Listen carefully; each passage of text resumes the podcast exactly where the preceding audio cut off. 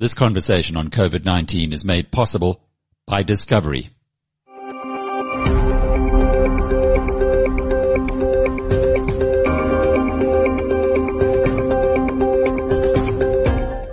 Hello, I'm Alec Hogg, and welcome to episode 36 of Inside COVID-19.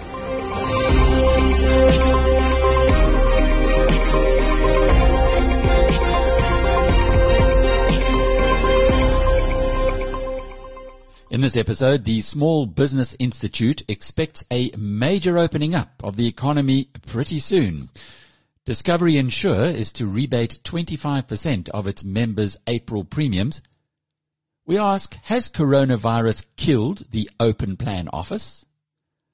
Donald Trump's hydroxychloroquine endorsement gets another fan, Elon Musk. Top political risk consultancy tells us multinationals are fretting about South Africa's dimmed economic prospects. And we'll take a closer look at Moderna, the company whose positive COVID-19 vaccine tests sent the price of US stocks and oil soaring on Monday. Inside COVID-19 from BizNews. Well, first in the COVID-19 headlines today, the South African government's modelling team has projected that confirmed coronavirus infections in the country will reach more than a million before they peak in August, while they have also stated that mortalities could reach 45,000. Health Minister Zweli Mkhize said at the same briefing, which was held on Monday, that the number of new infections would have to slow before the country would be able to lift the nationwide lockdown. This statement was badly received in the business community, including at the Small Business Institute, whose members employ more than 3.9 million people. Chief Executive of the SBI, John Dludlu, says he prefers to listen to what Cyril Ramaphosa has to say, and that he believes the President has heard the pleas from small businesses and he expects major reopening of the economy to be announced before the end of the month because, quote, we just need to be treated like adults, unquote.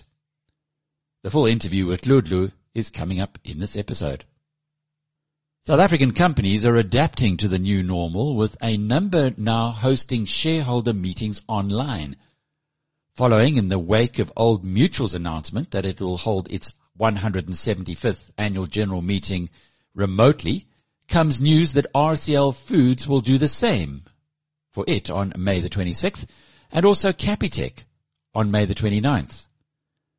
In the public sector, the city of Johannesburg has started reopening its customer service centers with the first of eight outlets in Sandton starting again this week after a deep cleaning and disinfecting process. This follows a directive from central government that cities should resume revenue generating services. Personal protective equipment, including hand wash soaps, sanitizers, gloves, and thermometers, are being supplied to Joburg's 30% of staff who have returned to work in these service centers.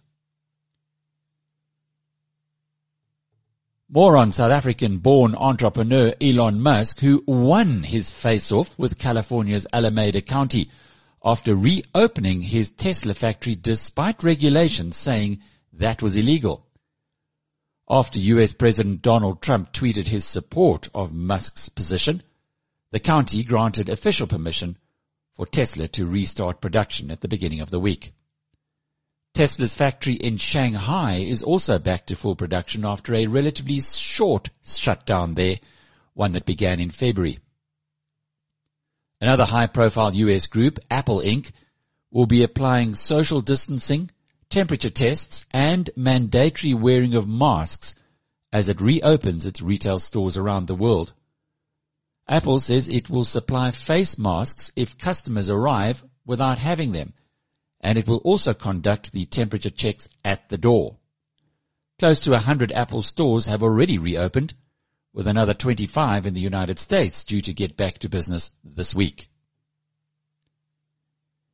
In the UK, the loss of taste and smell has now been officially flagged as an early warning signal of COVID-19 infection. New guidance from the British government recommends self-isolation should either of these symptoms occur, adding to a previous warning on fever and a continuous dry cough.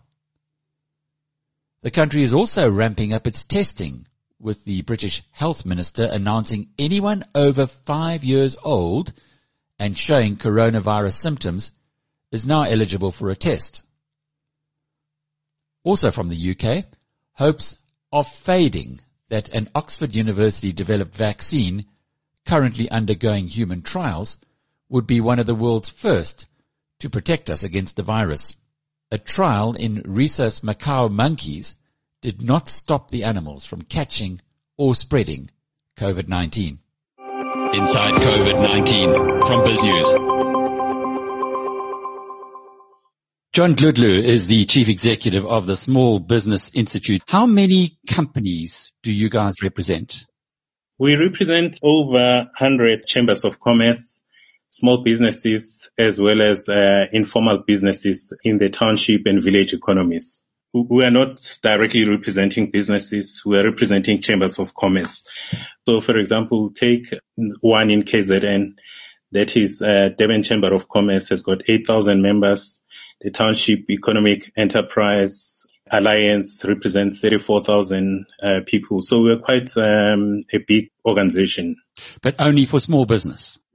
Only for small business. So if you remember our trajectory, Alec, we used to be called um, the Afrikaanse Handels Institute up until three years ago. Three years ago, we took two decisions. The first one was to change the name the second one was to niche ourselves so that we actually represent the small business uh, segment of the economy, not represent all businesses in South Africa. So there are other organizations that represent businesses regardless of their size. We also respect other organizations that represent a specific race group in South Africa, but we don't represent races. We represent a small business segment of the economy, formal and increasingly informal uh, sector economy as well. Do you have any idea how many people your members would employ? Sure. That's very hard. In fact, it's an exercise that we're currently doing now. But if you do take the small business segment in the economy. By that, what I mean is the formally registered businesses, SMEs. So it's 3.9 million uh, people. But Alec, let's not forget what has happened in the economy. Before COVID, there was the technical recession, which I think has migrated into a formal recession and we must be entering some kind of a depression by now. There was obviously uh, load shedding and our members are not nimble enough uh, to deal with things like load shedding. They can't get themselves off the grid. There's now obviously the multiple credit downgrade which has happened. And two other things. We found in a study that we did that a small business owner typically spent as much as nine days a month just complying with regulation policies, whether it's to change your, your bank account in a formal SARS branch or you are complying with bylaws. That's quite a lot of money. It's up to 10% of turnover in certain instances. And then of course there was the other problem which we've been trying to lobby government, big business and state owned enterprises, which is late payments. We found that in certain instances, in worst case scenarios, businesses are paid as late as 101 days. But that's not worse at least they get paid in the private sector. In government sector, they, they don't get paid sometimes. I'll give you a, a real example about myself.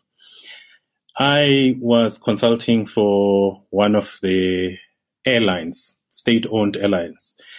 And after fighting with them, uh, toing and froing, submitting all the documents, and by the way, I was a registered supplier. I had complied. I had been paid for about two years.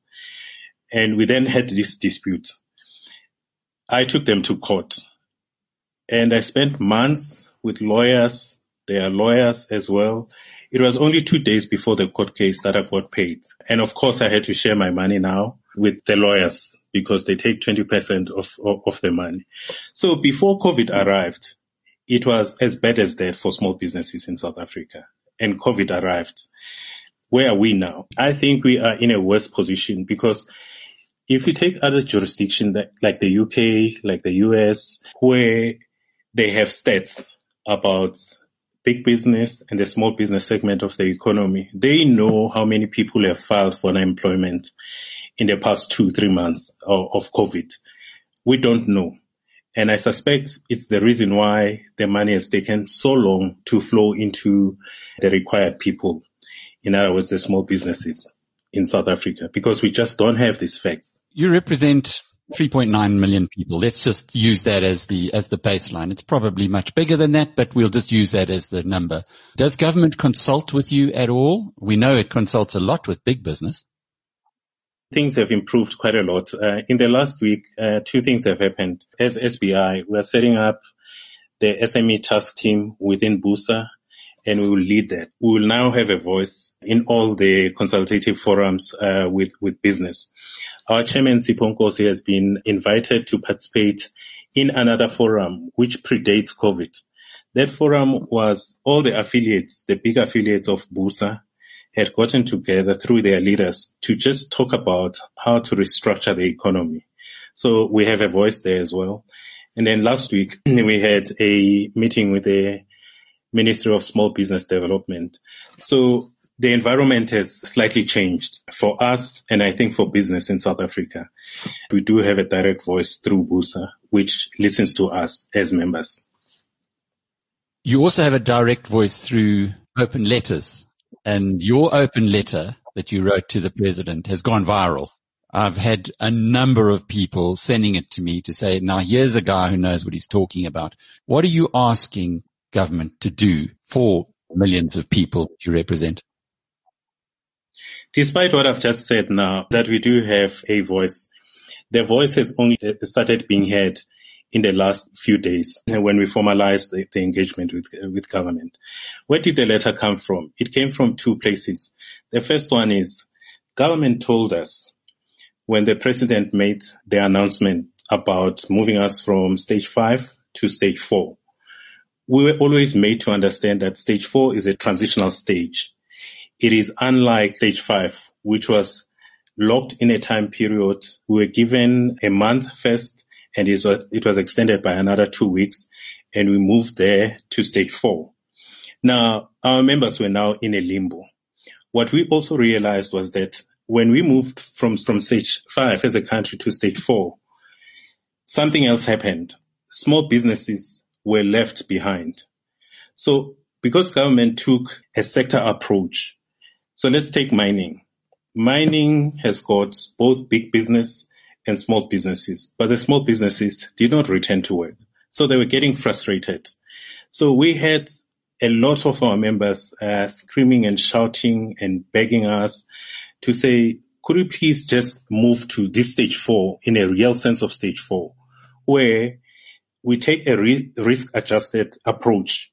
In other words, we look at all those activities that lend themselves uh, to high risk and we don't reopen them there are some pro- provinces, for example, uh, let's just take one in central Karoo. Up until this week, they did not have a single infection. They did not have a single uh, fatality as a result of COVID. Now, according to the risk adjusted approach, that portion of the Western Cape should have been able to move to stage three instead of being locked down to stage uh, four, even though the risk was so low there. And then the other thing that we're asking government to do was, could you please look sensibly at what businesses lend themselves to safer practices? Small businesses, uh, by their very nature, are able and nimble to do some of the things to apply the health protocols that are required. They can sanitize, they can communicate, train their employees, and of course, they still are within the amount of social gatherings, which is 50 people. So we said to government, please let's take this to its logical conclusion. Let us apply the risk adjusted uh, approach. risk adjusted approach says, uh, let's look at the activities that are high risk and then move with those that are low risk. And we thought our members, not only our members, even the informal sector economy, they normally employ about uh, two or three people at most. They should actually be allowed to, to move on and start operating. Otherwise, we're risking a catastrophe in this country. You also say in your letter, you refer to your members who are still standing. What did you mean by that? We do know from an anecdotal point of view that there are businesses that have shut down, shut down forever especially restaurants, especially the leisure industry, the hotel industry, those jobs are not coming back. Now, knowing what we know, which is the fact that the small business segment of the economy is by and large undocumented in the country. So we feared the worst that during COVID, as COVID is running its uh, course in the economy, there may not be too many businesses to save especially because of what we've seen as well. The frustration around accessing uh, the economic support measures that have been laid out by government and the, the private sector, like the Oppenheimers and the Rupert families. So we were very nervous that what's happening in the economy is quite dire than what we hear from our members who are frustrated and are still wanting to contribute. Every day, for example, one of our chambers wakes up every day. They band together to go and feed people in the nearest townships. Thank God they can still do that. But are they going back to their businesses? The longer you keep the lockdown, the higher the chances are that they will not be reopening those stores anymore. We had the news today from the Minister of Health that until infections fall, the lockdown will continue. That does suggest that it could be with us for quite some months. We, we, we prefer to listen to the, the, the, president. The president has said uh, to us he's, he's hearing us. And I'm not saying the Minister of Health is not telling the truth uh, right now. But certain provinces, certain portions, for example, the metros, we know, we know the metros are the high risk areas and they're the epicenters of this disease. So it, it's completely nonsensical to say they can reopen willy-nilly. Otherwise, we'll be taking our people's lives for granted. We do expect though that by the end of the month, at the very latest, there would be an announcement that reopens huge swaths of the economy and that the reopening this time around, it is more nuanced.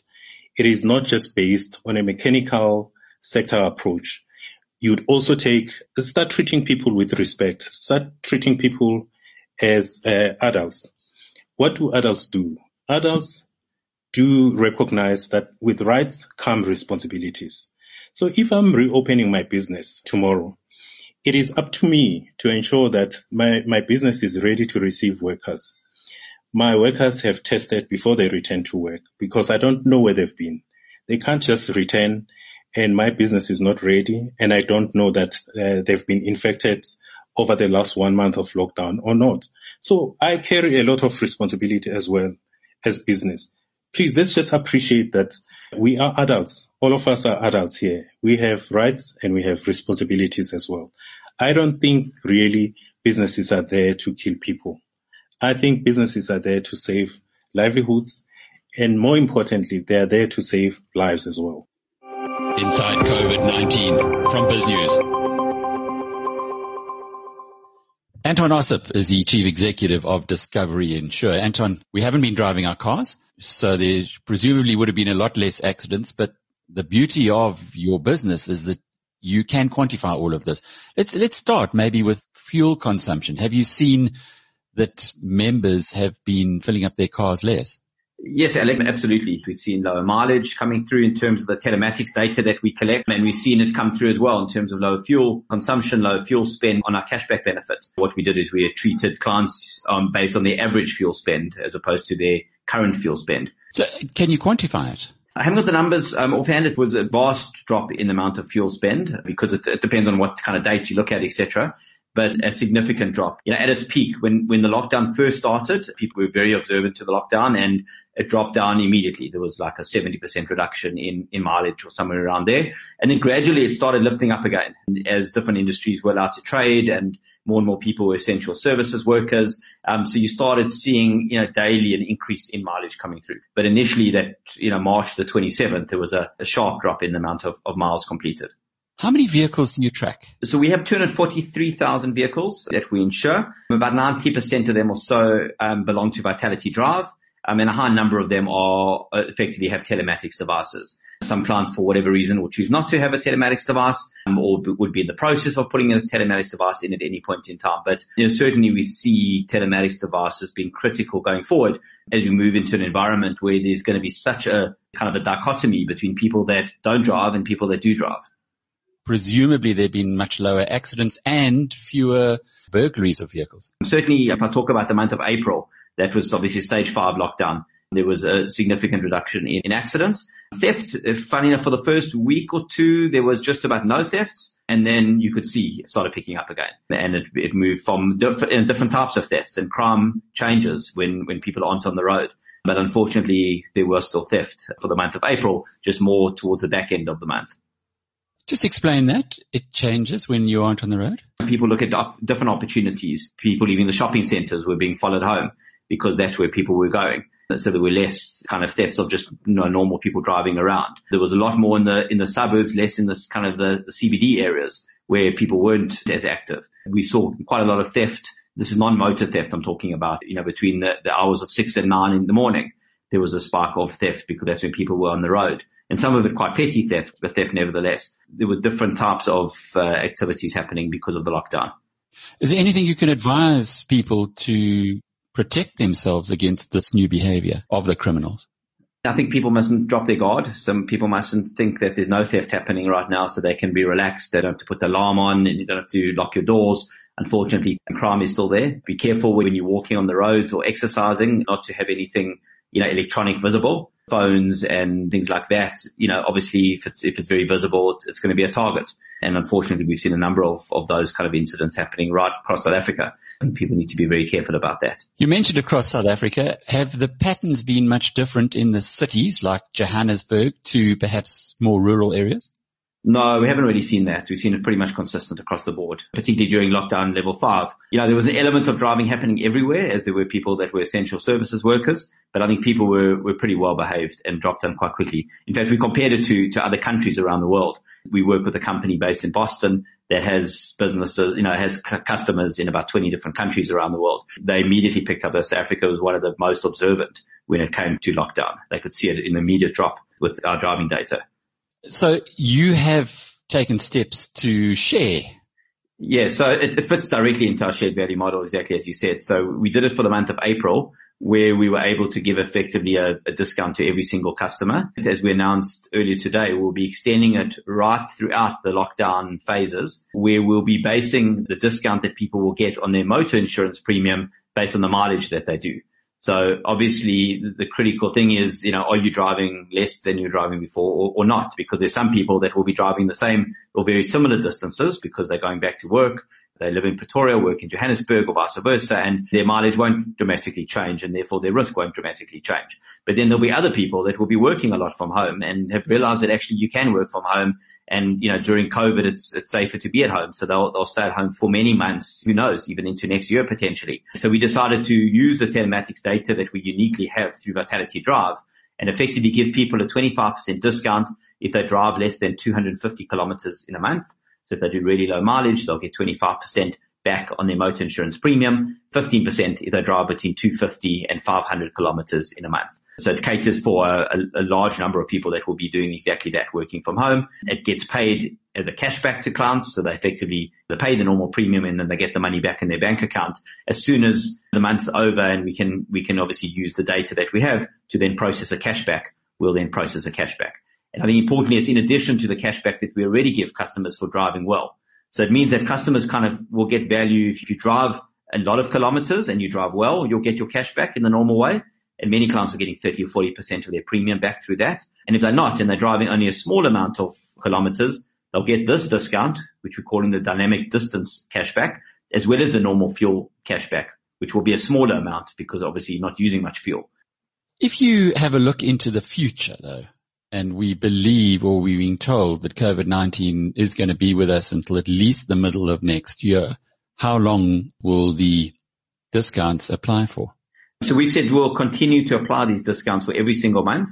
effectively until lockdown ends. If, you know, if lockdown level one is normal driving patterns, it will, probably fall away at that point. But if we see a dramatic reduction in driving, thereafter we'll evaluate it and see if it continues. But certainly if, if this lockdown period continues until December 2021, our customers will continue to get a 15 and 25% discount if they're the ones that are driving lower distance. And we've also said that it will apply as well up to December 2020. So just to give people some kind of certainty that this isn't a benefit that's going to fall away in a month or two or whatever. It's at least going to be around for eight months.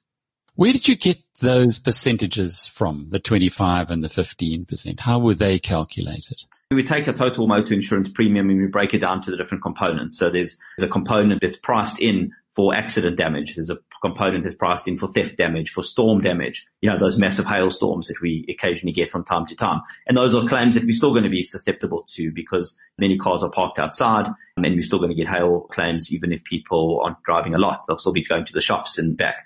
And then there's obviously a component that's made up of operational costs. So we administer obviously the portfolios of motor insurance. We pay financial advisors for, for looking after their customers and we left with a portion that's effectively for accidents. And then we're able to effectively try estimate. I mean, it's not a perfect science because we're now moving into quite an uncertain future. We know what level five lockdown looks like. We don't know what level four, three, two and one looks like. We, we really don't know. So, so we do our best estimations in terms of working out what that's going to look like. We also have to take into account a lot of unknowns. So we have a rand that's sitting at, I think it's about 18 rand at the moment, but we're likely to see that feeding itself into higher motor insurance claims as well, because a high portion of motor claims result in a repair, which is using a, a part that's effectively imported or paint that's imported. So we have to take that into account as well. And we need to make sure that we obviously can be, remain financially viable and ensure that we can meet all our clients' needs and, and claims going forward. So all that is, is, you know, is brought into account through quite a complex actuarial process and predictive process that then results in the 15 to 25% cashback percentages that we, that we can offer. And what about new business? Are you able to write it at the moment? Um, yes, we actually are writing a fair bit of new business at the moment. Um, so, you know, short-term insurance is one of those lines of business that um, can be done over the phone. Um, I know many of our financial advisors have taken to Zoom and Skype and you know, technology they wouldn't have thought about using before. And now they, they're conducting all their business using that. So they're having face-to-face meetings with clients. In fact, someone told me the other day that they've written business in some part of the country where they never would have otherwise have gone to. Too far away, too difficult. It was a relatively, you know, low, low premium policy, but they're able to do it over a Zoom call. They're now expanding their scope of their work right across the country. So advisors are working, uh, they're writing business. We're doing less business than we did before the lockdown, obviously, but not too far off that and every single day it seems to be picking up. So I think it will go back to normal levels relatively soon. I think people are, are looking at what options are available to them, you know, particularly if they're not driving long distance and they want to see if there's, if there's money they can be saving on their insurance. And I think this offer will be attractive to people. So I think we, we will continue to grow our business. And as I mentioned earlier in our launch, we, we've grown 15% over the last year, around about 15 to 20% every single year, sort of on average since we, we launched our business nine years ago. And we don't see it slowing down at this point in time.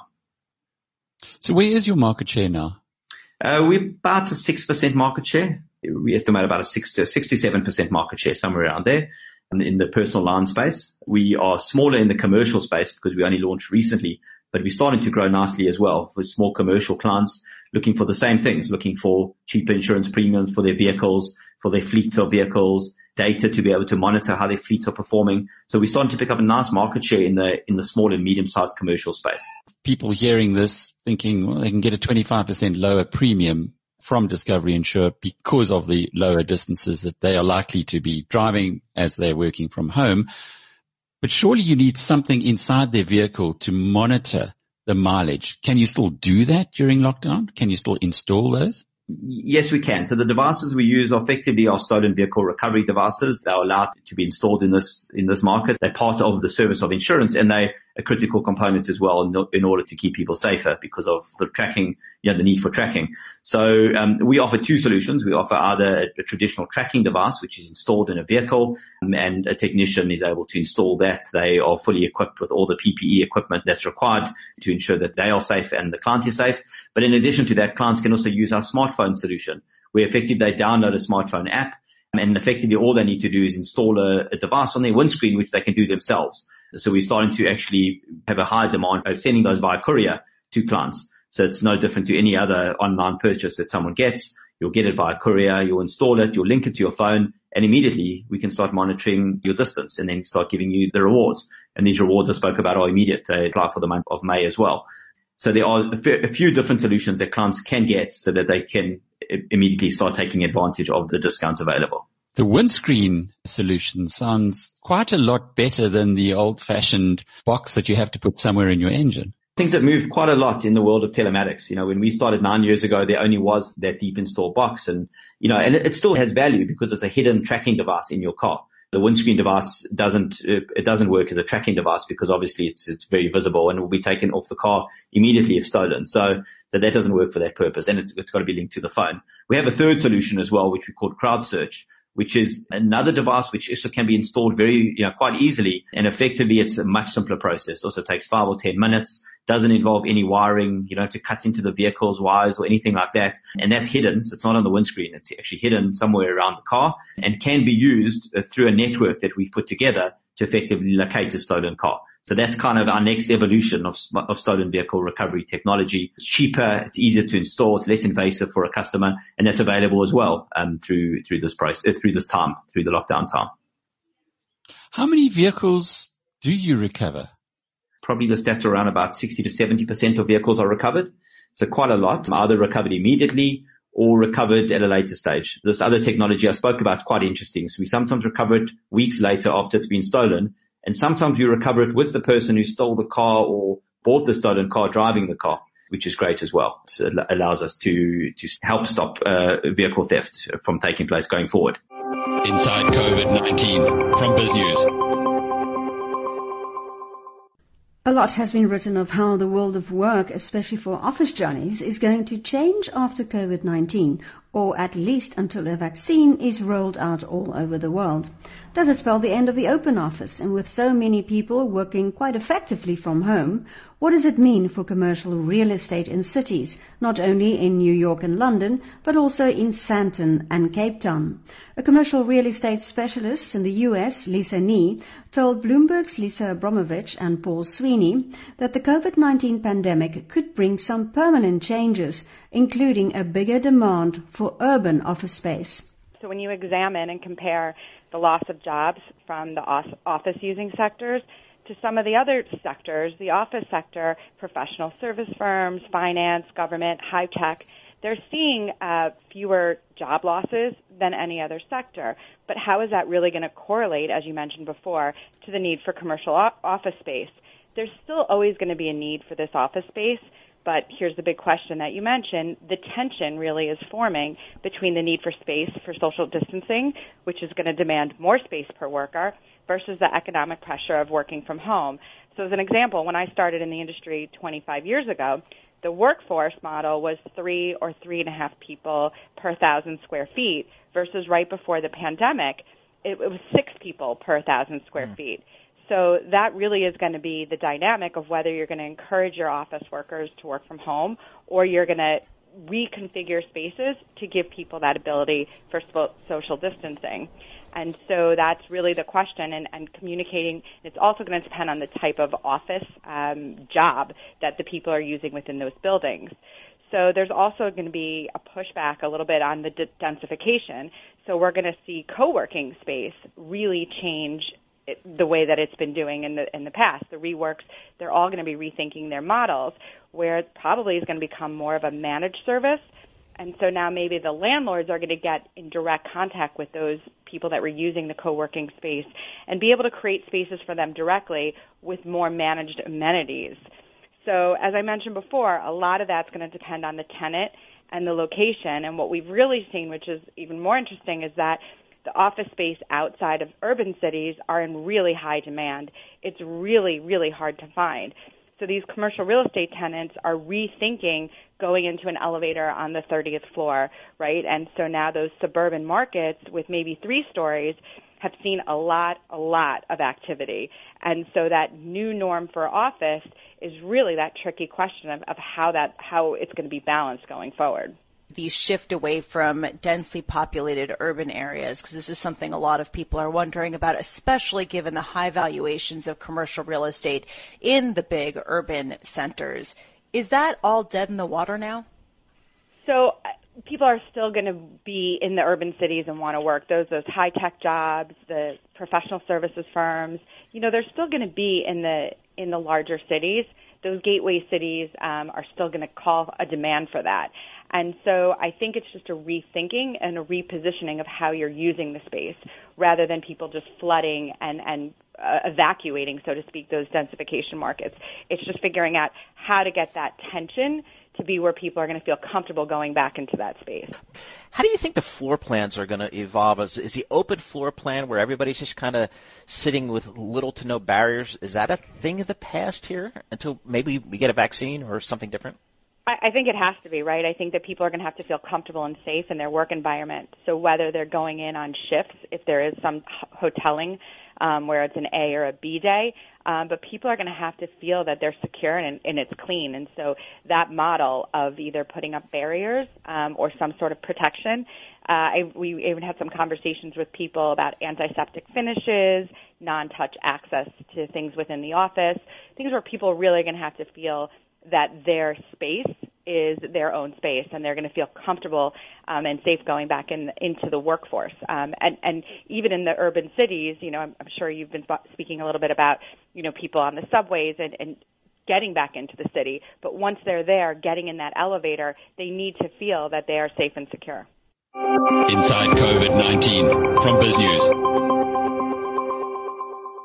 Darias Jonker is with the Eurasia Group. We are a US-based political risk advisory firm.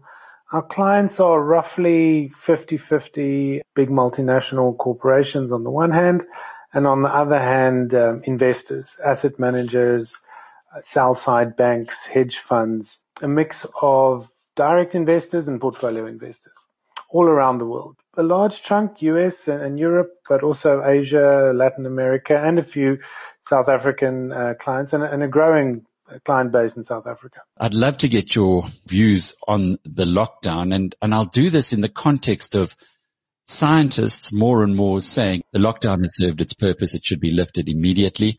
But from a political perspective is where it's all going to be decided. And that's why I've asked if you could just unpack for us your views. Ramaphosa did a very good job at the beginning of the outbreak. His response was world class, consultative, brought everybody into the fold, built support across the political spectrum from a variety of stakeholders. And the, the rationale behind the lockdown was to buy the state time to improve healthcare capacity and overall readiness for the peak of infections that was to be expected long after the lockdown would have happened. Then this risk adjusted approach was introduced and there it seems to have been more the, the non-medical ministers, as it were, the non-scientific ministers, as it were, who were putting together a, a phased approach for, for easing the lockdown in the economy. Now we see a collision of the science on the one hand and the heavy-handed regulations on the other. And Ramaphosa seems to have painted himself in a corner with this he has acknowledged it, I think, in his, his recent statements, inviting an interrogation of, of, the plan. But in reality, he's got a lot of political support from within the ANC for this plan. I don't see him easily changing it. But at the same time, it's a very difficult plan to quantify, meaning the, the quantifiable criteria for easing the lockdown on the provincial, metro and, and district level is, is going to be very hard once infections start rising, or if infections start rising. They may not, although in all likelihood they will. This is where a, a qualitative assessment of lockdown levels is looking most likely, and where we think it, it's not only going to create a lot of uncertainty um, amongst businesses, but also open the government to litigation and, and other kinds of um, legal wranglings to uh, further complicate the situation to create more uncertainty. The best thing at this stage would be to change the plan to make it less rigorous, to make it more flexible. But because of the dynamics within the ANC, we don't see Ramaphosa doing that. Even though it is likely that most of the country will move to level three by the end of the month, we see many of the major urban centers returning to level four, possibly even to level five through the course of June and July if infections go up. And also if, if they don't change the, the criteria, which we are not expecting them to.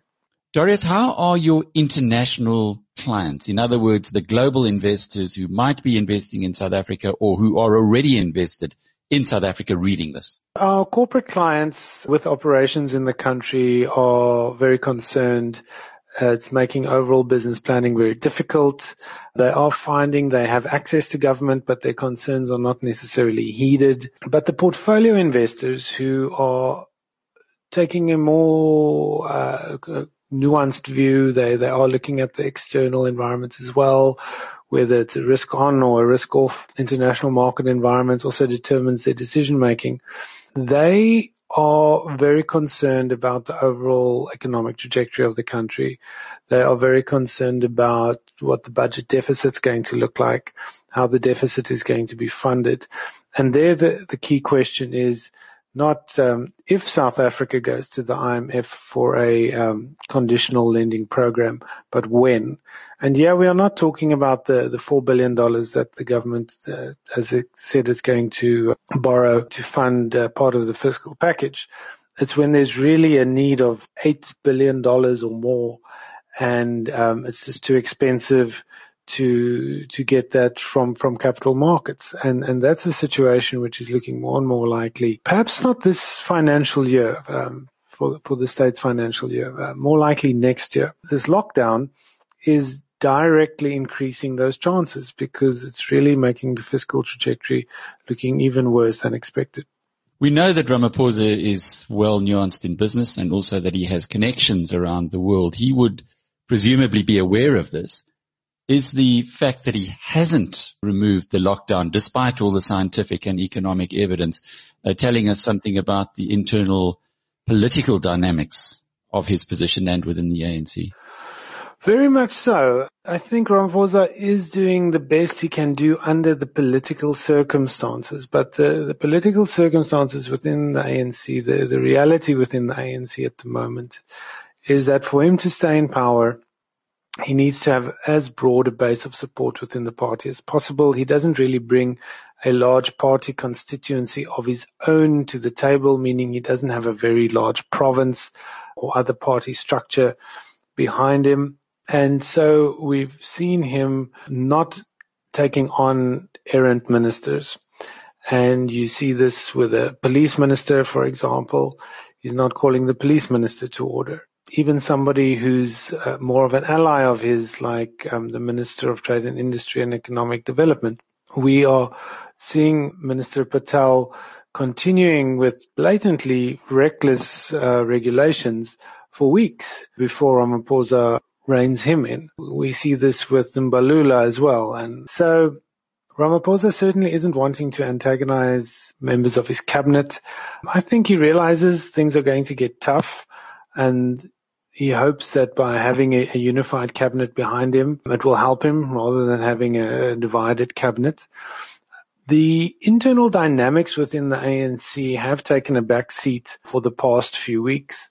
We can still safely assume that ANC leaders who are likely to be prosecuted as part of the, the overall anti-corruption campaign um, by the National Prosecuting Authority uh, remain committed in their resolve to remove Ramaphosa as leader of the ANC as soon as possible. This is very likely the Secretary General of the party, Ace Magashule. This is former President Jacob Zuma and uh, the whole cohort of, of usual suspects as it were. But what can they actually do? Um, that is much more focused on the National General Council of the party, which is the first and best opportunity to uh, weaken Ramaphosa politically. And with that having been postponed indefinitely, I think that group who uh, I'm now calling, thanks to uh, reading so many fairy tales under lockdown to my toddler, I'm calling them the, the trolls under the bridge from uh, Three Billy Goats Gruff because um, we might not be seeing that much of them, but they are very much there. So uh, I, I, see them sticking their heads out from under the bridge more and more over the coming weeks as this political capital that Ramaphosa had built up um, starts to wane. Uh, you've seen this with the Zooming with the Zoomers podcast. You see this in some very nuanced statements from the Secretary General's office or from the Deputy Secretary General's office.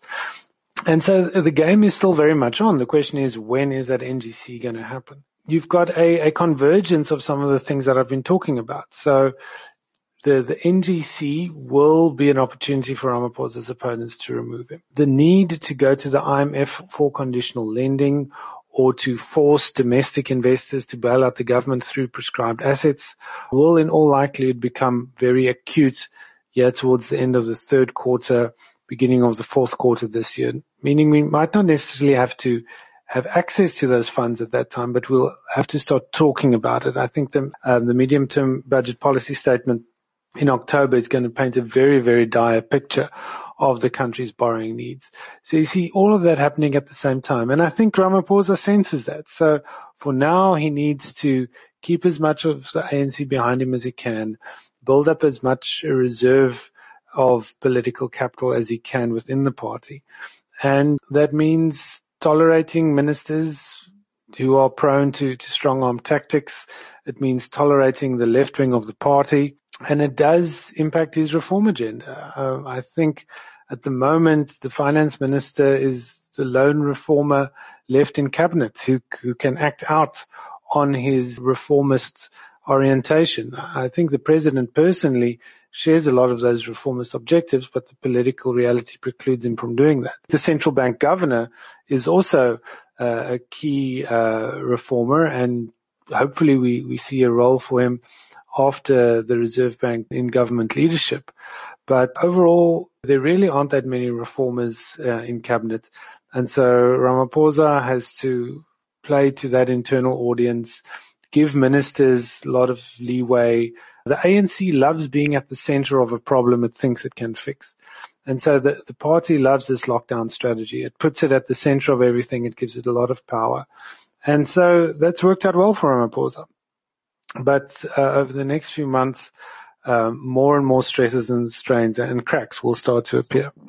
Inside COVID-19 from BizNews. As the world science community is trying to find treatments and vaccines for COVID-19, cures that have been available for many years are being tested to see if it could stop the unrelenting pace of the pandemic. One of them is hydroxychloroquine. President Donald Trump started promoting the use of hydroxychloroquine in March and said in a tweet that used in combination with the antibiotic azithromycin that it could be one of the biggest game changers in the history of medicine.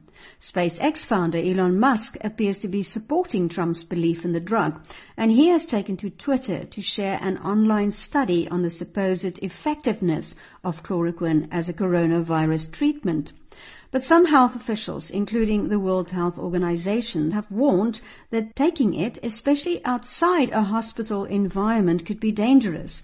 And the Food and Drug Administration in the US has warned that it could lead to heart problems. There is also doubt on whether it is effective as a treatment for COVID-19. President Trump caused gasps among food industry executives that he was addressing at the White House when he revealed he was taking hydroxychloroquine. And a lot of good things have come out about the hydroxy. A lot of good things have come out. And you'd be surprised at how many people are taking it, especially the frontline workers, before you catch it. The frontline workers, many, many are taking it. I happen to be taking it. I happen to be taking it. Hydroxychloroquine? I'm taking it. Hydroxychloroquine. When? Right uh, now, yeah. yeah when... A couple of weeks ago, I started taking it. Because I think it's good. I've heard a lot of good stories. And if it's not good, I'll tell you right. I'm not going to get hurt by it. It's been around for 40 years for malaria, for lupus, for other things. I take it. Frontline workers take it. A lot of doctors take it. I take it. I hope to not be able to take it soon because, you know, I hope they come up with some answer. But I think people should be allowed to. I got a letter from a doctor the other day from Westchester, New York, around the area. He didn't want anything. He just said, Sir, I have hundreds of patients, and I give them hydroxychloroquine. I give them the Z-Pak, which is zithromycin, and I give them zinc. And out of the hundreds of patients, many hundreds, over 300 patients, I've, I haven't lost one. He said, please keep pressing that, sir. The White House, did the White House doctor recommend that you take that? Is that why you're taking Yeah. White House doctor. Didn't recommend. No, I asked him, what do you think? He said, well, if you'd like it. I said, yeah, I'd like it. I'd like to take it. A lot of people are taking. A lot of frontline workers are taking hydroxychloroquine. A lot of front, uh, I don't take it because, hey, people said, oh, maybe he owns the company. No, I don't own the company. You know what? I want the people of this nation to feel good. I don't want them being sick. And there's a very good chance that this has an impact, especially early on. But you look at frontline workers, you look at doctors and nurses, a lot of them are taking it as a preventative. And they're taking totally unrelated, but they take the Z-Pak or the zithromycin for possible infection. Now, I haven't taken that other than an original dose because the, all you need, you don't have to take it simultaneously. But the zinc you do take.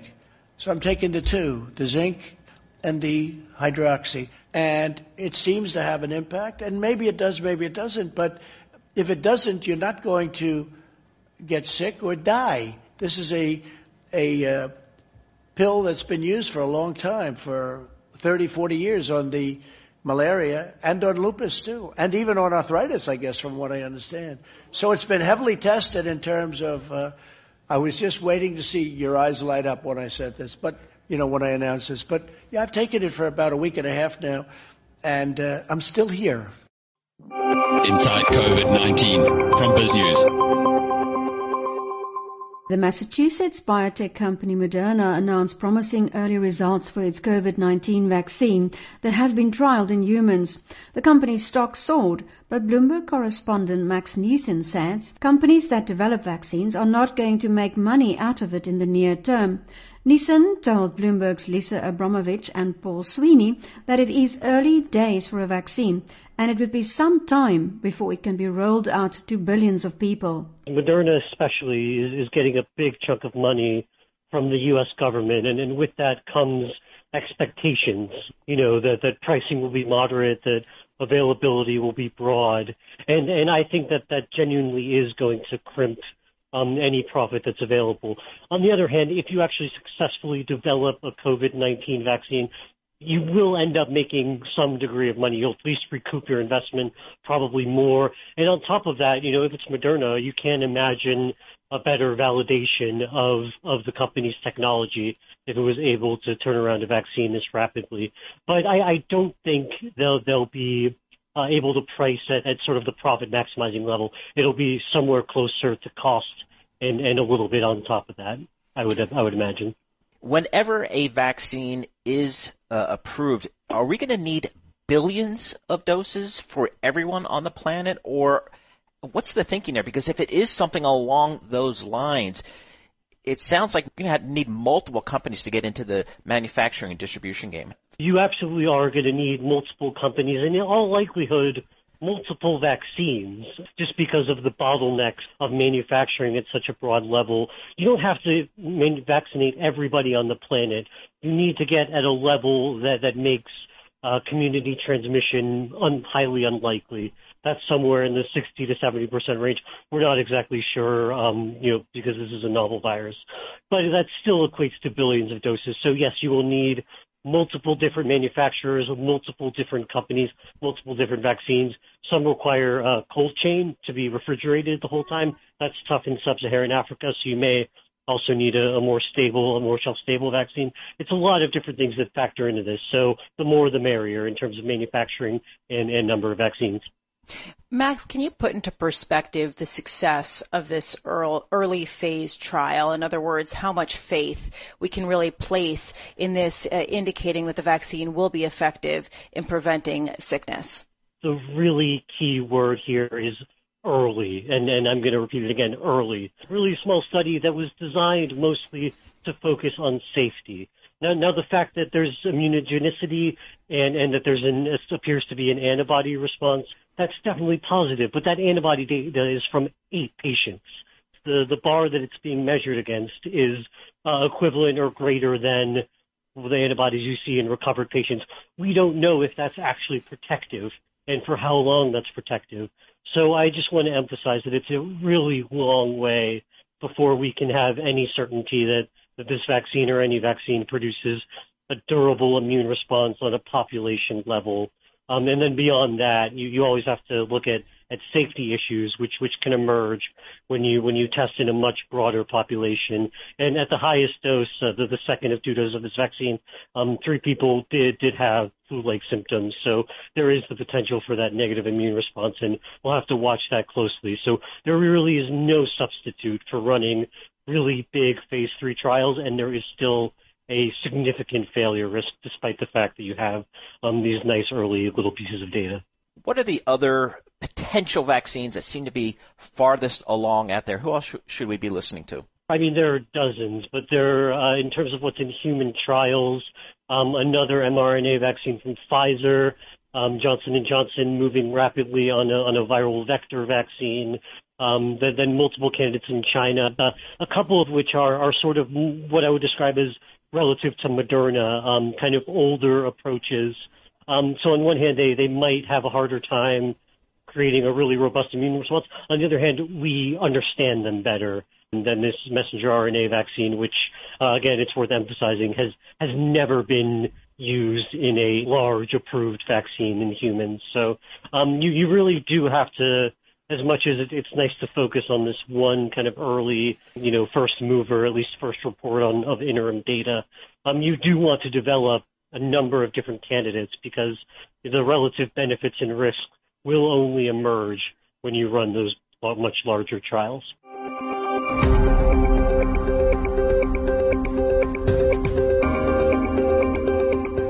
This has been episode 36 of Inside COVID-19. I'm Alec Hogg. Until tomorrow, cheerio.